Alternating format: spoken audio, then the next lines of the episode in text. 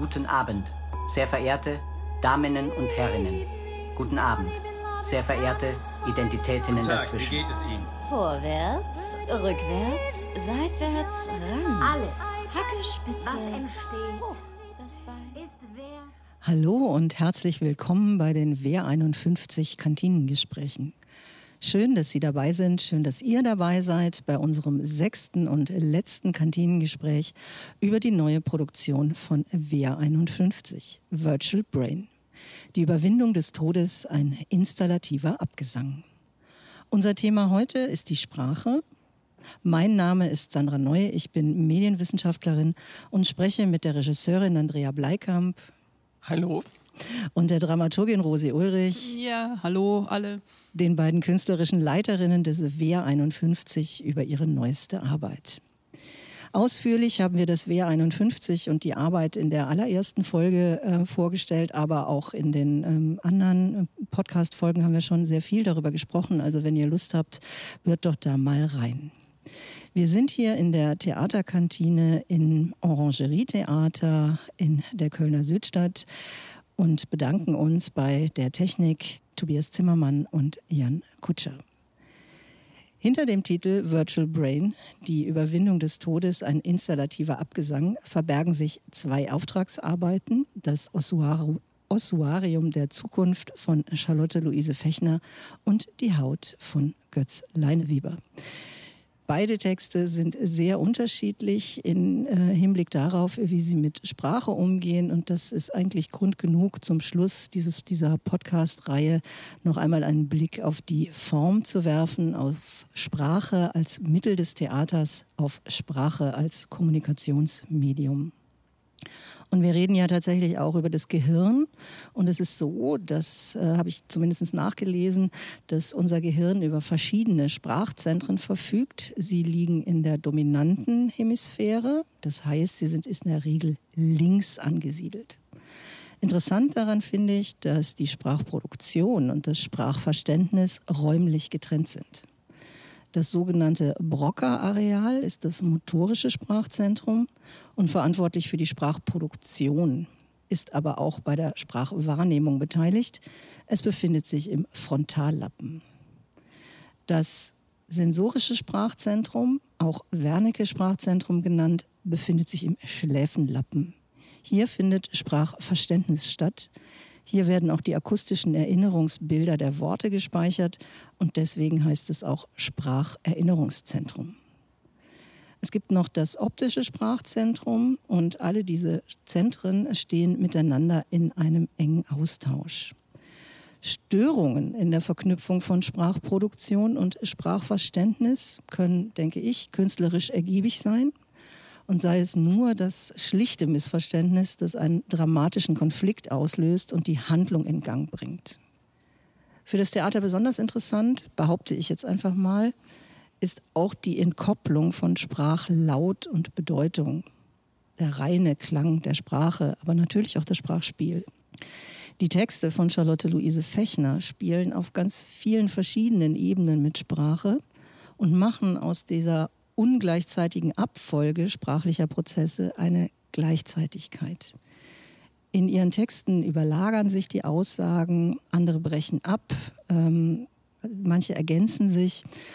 Und im Ossuarium der Zukunft ist es so, dass es im Manuskript fünf nebeneinander angeordnete Spalten gibt. Es gibt also fünf Stimmen, die extrem genau komponiert sind im Hinblick darauf, wie diese Sätze aufeinander reagieren, wie sie sich ergänzen, wie sie sich widersprechen oder auch wiederholen. Wir haben es also quasi mit so einer dramatischen Partitur zu tun. Andrea, wie ist es als Regisseurin? Wie geht Frau mit solchen dramatischen Partituren um? Bleibt da noch Spielraum für so eine Fantasie oder ist da schon alles festgelegt? Ich denke, ganz wichtig ist, dass man sich in so einem Arbeitsprozess erstmal davon frei macht. Also ganz wichtig ist mir in der Arbeit immer, dass ich den Text ernst nehme. Also ich versuche, dem Text natürlich gerecht zu werden. Ich versuche, den Text anzunehmen, aber mir dann auch die Freiheit zu nehmen, mit dem Text so umzugehen, wie ich es für richtig beziehungsweise organisch halte. In dem Fall war es so, dass dadurch, dass es schon fünfspurig oder auf fünf Stimmen verteilt angelegt und komponiert war, das wirkt im ersten Moment natürlich chaotisch und es ist im ersten Moment auch schwer, es zu lesen, es zu verstehen, den Handlungssträngen zu folgen. Man braucht da einige, oder ich habe da auch einige Zeit gebraucht, um mich reinzufinden. Wir sind aber dann ganz schnell dazu übergegangen und haben es sogar noch äh, betont. Also indem wir zum Beispiel eine Sprachkünstlerin, eine Sängerin dazu genommen haben. Wir haben versucht, den verschiedenen Sprachen, den verschiedenen Strängen nochmal extra eine Form zu geben haben aber dann auch munter innerhalb dessen gemischt. Ihr habt gemischt.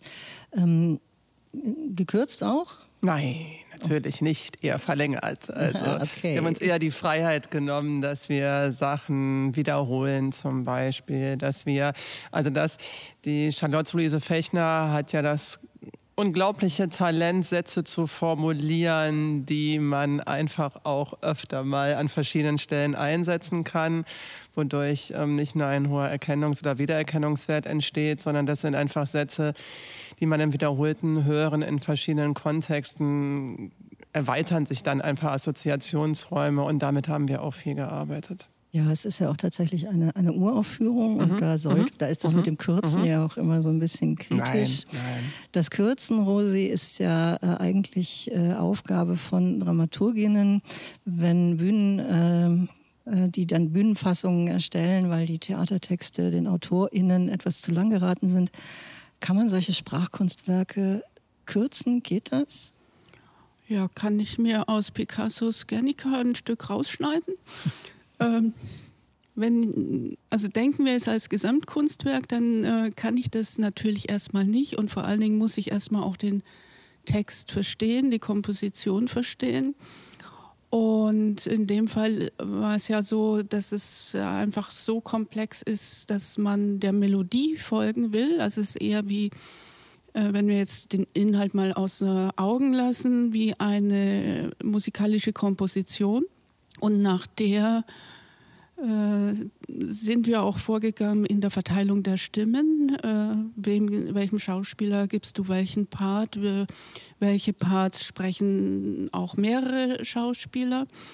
Das stand eher im Vordergrund und inhaltlich sind es ja viele, viele verschiedene Stränge, äh, denen man natürlich folgen will, ne? weil das Ganze ergibt ja etwas. Und es ist erst sozusagen, wenn dann die beiden Texte zusammenkommen, ist dann die Frage, wo verschneidet man die, wo lässt man sie sich überlappen. Äh, da passiert noch mal was anderes. Und an der Stelle glaube ich ähm, ist der Blick eben auf das Gesamte äh, wichtig und auch zu überlegen, wann wird noch mal wiederholt, wann kommen Übersetzungen rein, also in anderen Sprachen und dann macht die Musik natürlich noch was, also der, die Komposition äh, der musikalischen Ebene. Und das ergibt dann sozusagen erst das Werk, an dem man dann kürzen können, wollen, müssen dürfte.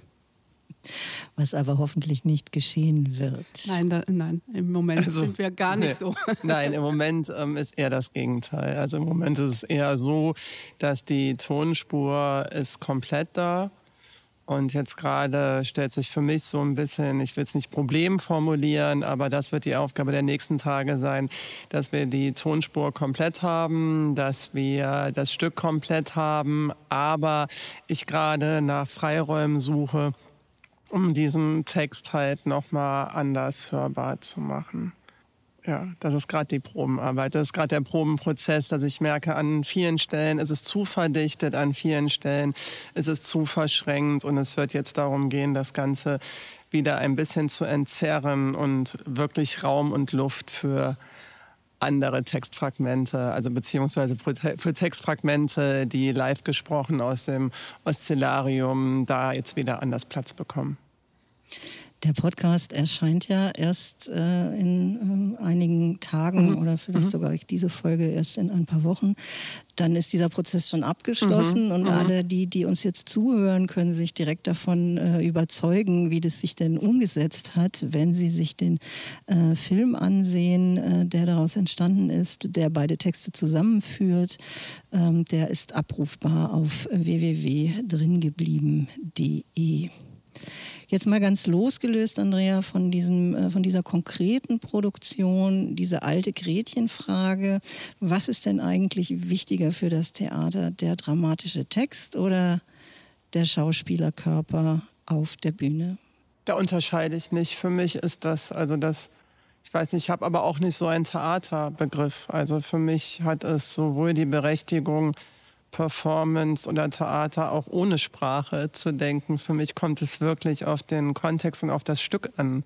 Also ich arbeite unglaublich gerne mit Sprache, aber ich arbeite auch gerne mit Video. Ich arbeite gerne mit dem Schauspieler. Aber der Schauspieler, die Schauspielerin braucht für mich dazu nicht immer Sprache. Die bringen ja noch mehr mit. Also für mich ist einfach, dass es wirklich ähm, immer abhängig davon ist, was gerade in der Situation gefragt ist. Und da ist es zum Teil Sprache, zum Teil Musik, zum Teil Körper. Ich arbeite ja auch viel mit Tänzern. Wir arbeiten sehr viel mit Video. Das sind für mich die einzelnen Gewerke, die dann wirklich ein Gesamtkunstwerk ergeben. Und da ist Sprache ein Teil für mich von vielen. Und ein Teil oder ein ganz neues Instrument für uns alle ist ja tatsächlich die Videokonferenz. Und das und wie es bei Videokonferenzen zu Missverständnissen kommen kann, hat äh, Charlotte Luise Fechner auch verarbeitet in ihrem Stück. Und da hören wir jetzt mal kurz rein. Hallo? Stille. Hallo?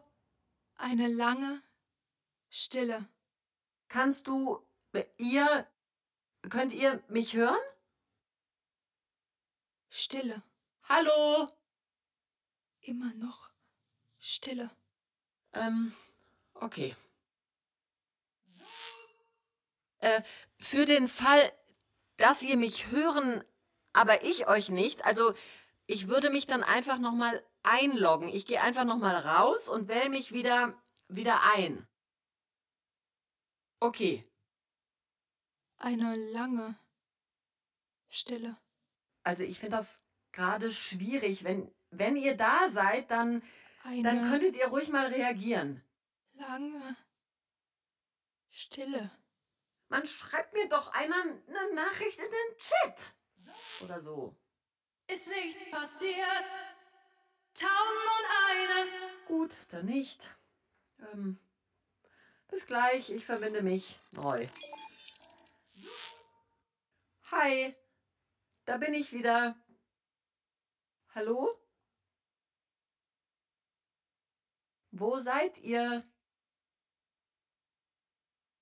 Ich höre euch nicht. Könnt ihr mich? Da plötzlich ein Geräusch. Das laute, das furchtbar laute Geräusch der Stille. Und es hat Zoom gemacht. Bin ich hier ganz alleine oder was? Wieso hört ihr mich nicht? Ich euch nicht. Okay. Was soll ich machen? Haben Sie ein Problem? Ja, doch.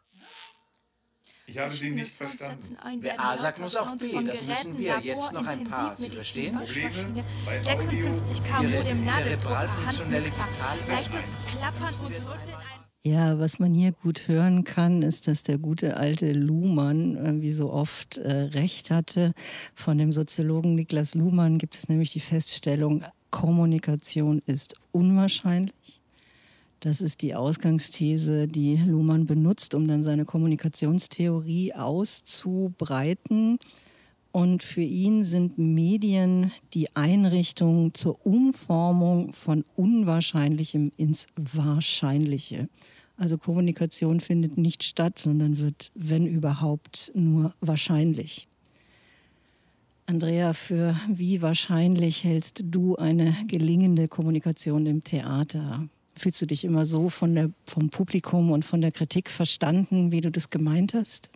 Weiß nicht, ob das für mich gelungene Kommunikation mit dem Publikum ist, ob ich okay. so verstanden werden möchte, wie ich es gemeint habe, weil ich oftmals selber erst im Laufe der Zeit die eigenen Sachen verstehe, ehrlich gesagt. Für mich ist das so, dass ich gerne in Kommunikation trete mit Menschen, dass ich es aber auch mag, wenn man sich reibt, dass ich natürlich versuche oder Ideen davon habe, was da transportiert werden soll an Inhalten, aber trotzdem mich immer unglaublich darüber freue und teilweise sehr verblüfft darüber bin, was das Publikum mir nachher für ein Feedback gibt. Also wo ich ganz überrascht bin und denke so, ja toll, ja stimmt, ja so hätte das, ja, ja habe ich so gemeint.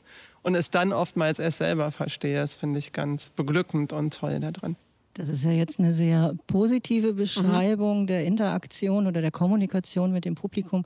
Jetzt gibt es ja aber auch den Fall, dass die Leute irgendwie Türen knallend das Theater verlassen auch und schön. irgendwie aussteigen aus der Kommunikation, weil da dann gar nichts stattgefunden hat. Rosi, gibt es da Erfahrungswerte, wie oder wann so ein Publikum aussteigt und woran man das merken kann? Also jetzt natürlich, wenn jemand geht und knallt die Tür, ist das ganz offensichtlich, aber vielleicht gibt es ja auch irgendwas Subtileres, woran man merken kann, ob man so ein Publikum verliert im Laufe eines Abends. Ja, wenn sie gehen, ist klar, äh, aber ich weiß gar nicht, ob... Ähm ob das im Vorhinein so wichtig ist, bei der Produktion einer Inszenierung über sowas nachzudenken. Und außerdem mm, gibt es, also ich hatte eine eklatante Erfahrung, die ich aber auch sehr spannend fand, nämlich äh, bei Transfleisch. Das ist ja die Überforderung der Sinne schlechthin. Äh, also unheimlich großes Video, unheimlich laute, aber auch äh, physisch starke äh, Musik. Und da gab es Reaktionen von flüchtenden Zuschauern und von total berauschten Zuschauern. Und das bedeutet natürlich, jeder ist in seiner Wahrnehmung anders und äh, manches kann er nicht konsumieren oder will es auch nicht. Deswegen heißt es noch lange nicht, dass man dass das Produkt schlecht ist oder dass man nicht weiter in dieser Richtung forschen äh, soll. Und Theaterarbeit äh, ist für mich auch immer eine Forschungsarbeit. Und wir denken das Publikum insofern in der Inszenierung mit, dass wir es eigentlich sinnlich mitnehmen wollen. Da gehört natürlich Sprache auch dazu, aber Sprache ist eher intellektuell, das heißt, äh, ist da sozusagen nicht ganz so wichtig. Da sind dann die Schauspieler viel wichtiger im Transport einer Haltung, einer Emotion, einer Sinnlichkeit, aber natürlich auch der Raumklang. Also wir arbeiten in der Komposition immer mit Raumklang und mit raumgreifenden Videos. Das heißt, äh, der Zuschauer ist da mit anderen Sinnen, die natürlich auch Sprachen sind, äh, eingebunden. Und in den Produktionen glaube ich, finden viele Menschen verschiedene Ansatzpunkte, dabei zu bleiben. Naja, wir mögen auch unser Publikum. Ich glaube, das ist, ähm, das fällt mir jetzt gerade so auf, das ist eine ganz wichtige Voraussetzung. Also so habe ich das empfunden, dieses, ähm, dass man sein Publikum mag, dass man es ernst nimmt, dass man es mitnehmen möchte. Das heißt nicht, dass es alles verstehen muss, was wir uns da denken, aber erstmal die Chance überhaupt zu geben, uns da an so einem Abend miteinander auf eine Reise gehen zu dürfen, uns begleiten zu dürfen, das finde ich schon ganz wichtig. Und nicht von vornherein, also was die denken, ist mir egal oder wenn sie es nicht gut finden, dann verstehen sie es halt nicht. Das sind so Ansätze, die ich auch zutiefst ablehne. Also damit kann ich gar nicht. Ich überlege mir ganz bestimmt nicht während der Arbeit, können das Leute jetzt verstehen. Ich gehe einfach erstmal davon aus ehrlich gesagt ganz naiv, gehe ich davon aus, dass das, was wir da machen, verständlich ist. Aber wenn man es dann nicht mag und dann nicht gut findet, dann ist das eine, eine Geschmacksfrage. So, aber ich würde sagen, wir arbeiten jetzt erstmal nicht so, dass wir das Publikum in irgendeiner Form damit bruskieren möchten oder weil das sind so Ansätze, das kenne ich auch von Kollegen. Damit kann ich nicht viel anfangen, muss ich ehrlich sagen. Eine Möglichkeit, das Publikum mitzunehmen oder zu adressieren oder auch Dinge irgendwie so ein bisschen leichter verdaulich zu machen, ist ja die Komik. Ähm, und ich finde die, den Text von Charlotte Luise Fechner, auch das Stück, wo wir da reingehört haben, zwischendurch finde ich den ähm, äh, echt richtig witzig. Ich habe schon auch laut gelacht, als ich das Hörspiel das erste Mal gehört habe. Mhm. Ähm, und das jetzt bei so einem Thema Überwindung des Todes, Mind Upload, das ist ähm, ähm, schon auch eine große Kunst, da so hm. komische Momente einzubauen, ohne dass es dadurch flach wird. Aber das bringt mich jetzt zu so einer eher allgemeineren Frage, Rosi. Kann man denn dem Tod mit Humor überhaupt beikommen? Ja, vielleicht sollte man das. ja. Also Humor ist, wenn man trotzdem lacht. Wir lachen gerade über den netten Hund nebenan.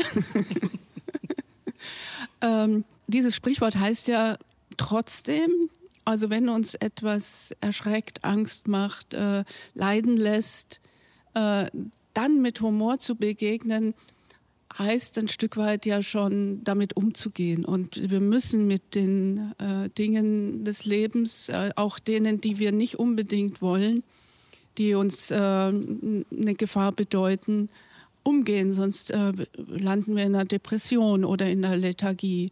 Und deswegen finde ich Humor eines der wichtigsten Elemente, die der Mensch mit sich trägt und haben sollte.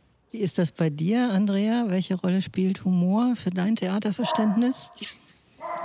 Ja, Hunde sind in dieser Theaterkantine ausdrücklich erlaubt. Humor und Komik waren wir stehen geblieben. Ne? Genau, welche Rolle das in deinem Theaterverständnis äh, spielt? Eine große, also eine große spielt es bei mir im Leben, weil ich glaube, dass wir ohne Humor, ohne Komik, ohne Selbstironie gar nicht durchs Leben kommen. Also ich kann damit gar nicht umgehen, wenn Leute nicht über sich selber lachen können. Also das finde ich immer ganz fatal. Und ich finde gerade bei dem Stück von der Charlotte Luise Fechner, da gibt es humoristische Momente, die wir teilweise sogar noch ein bisschen betonen und wo es auch einfach so ist, es entspannt ja auch zwischendurch. Es entspannt und ich finde, es gibt viele ernste Themen, die durch so einen Humormoment auch den Leuten die Chance geben, zu entspannen und dadurch besser aufzunehmen. Das ist ganz wichtig. Wir haben uns ja hier auch quasi unseren eigenen äh, Humorbestandteil eingebaut in den Podcast, indem wir gesagt haben, wir spielen in jeder Folge das Denkfix-Spiel. Ein Spiel ähm, aus dem 20. Jahrhundert, ein Spieleklassiker, um es so zu sagen. Es funktioniert ein bisschen wie Stadt, Land, Fluss. Das heißt, man ähm, bekommt einen Buchstaben zugeteilt und muss dann mit diesem Buchstaben muss dann die Antwort beginnen einer Frage, die dann gestellt wird. Es gibt so ein Buchstabenrad, das dreht sich jetzt genau. Und ich habe gedacht, diesmal stelle nicht ich die Fragen, sondern wir benutzen wirklich das Spiel und ziehen eine Karte. Rosi, magst du eine Karte ziehen und vorlesen und Andrea beantwortet dann? So finde ich es gut. Also, ein Teil vom menschlichen Körper, hör mal zu. Mit W. Wade. Sehr gut und sehr schnell. Da drehen wir doch gleich nochmal und das Rosi dann auch noch einmal. Oh, jetzt habe ich wieder so unheimlich fest gedreht. Das ist, das ist eine ganz tolle rote dreht. Scheibe, wie so ein Kreisel. Aber jetzt wird er langsamer und es ist ein, tja, zwischen V und W, ihr dürft euch aussuchen. Dann nehmen wir das V und die Frage lautet, das ist hier übrigens dreisprachig drauf, ne? also auf Deutsch, Französisch ja. und Englisch, auf diesen originalen Spielkarten. Was wünschst du dir? What do you desire? Viel Sonne. Super, viel Sonne. Auch sehr schnell und prompt. Ihr seid sehr gut im Fixdenken. Ähm, das Thema Zeit spielt auch in den Texten äh, von den beiden, Götz Leineweber und Charlotte Luise Fechner, eine Rolle. Und Charlotte Luise Fechner hat äh, das mit der Zeit ausgedehnt in ihrem Text dadurch, dass sie den Space Shuttle Launch Countdown der NASA zitiert und für das Thema Mind Upload abgewandelt hat. Und inszeniert ist das Ganze in einer Art äh, Sprechoper. Dieses Hörspiel, in das wir jetzt noch ein letztes Mal reinhören, hat äh, Sibin Vasilev äh, eingerichtet und wir hören uns jetzt diesen Countdown einmal an. Close, topping, close, case, access, denied, Error. Error. Disregard. T01M46S initiate. Prepress. T01M30S T130. AT bipod theaters off. T01MOOS T1 T00M55S perform. Verify critical commands. T00M50S ground power removal. T00548S closed filtering. Deactivate theaters. T00M31S for auto sequence cut off. Initiate metamorpho. Initiate metamorpho. Initiate metamorphosis. Note, after this time, only cut. Off is available and will result in Recycling to T20 and Hoden. Door start. TOOM 28S start. TOM 26S start.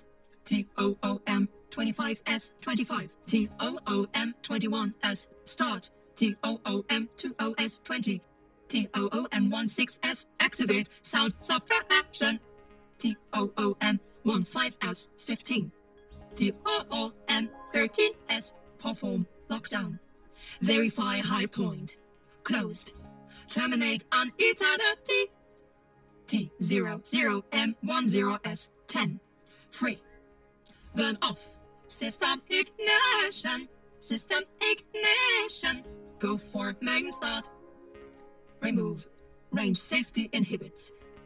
TOOM 6.6S main engine 3 start command. TOOM 6.48S main engine 2 start command. TOOM 6.36S main engine 1 start command. TOOMOOS T0 SRB ignition.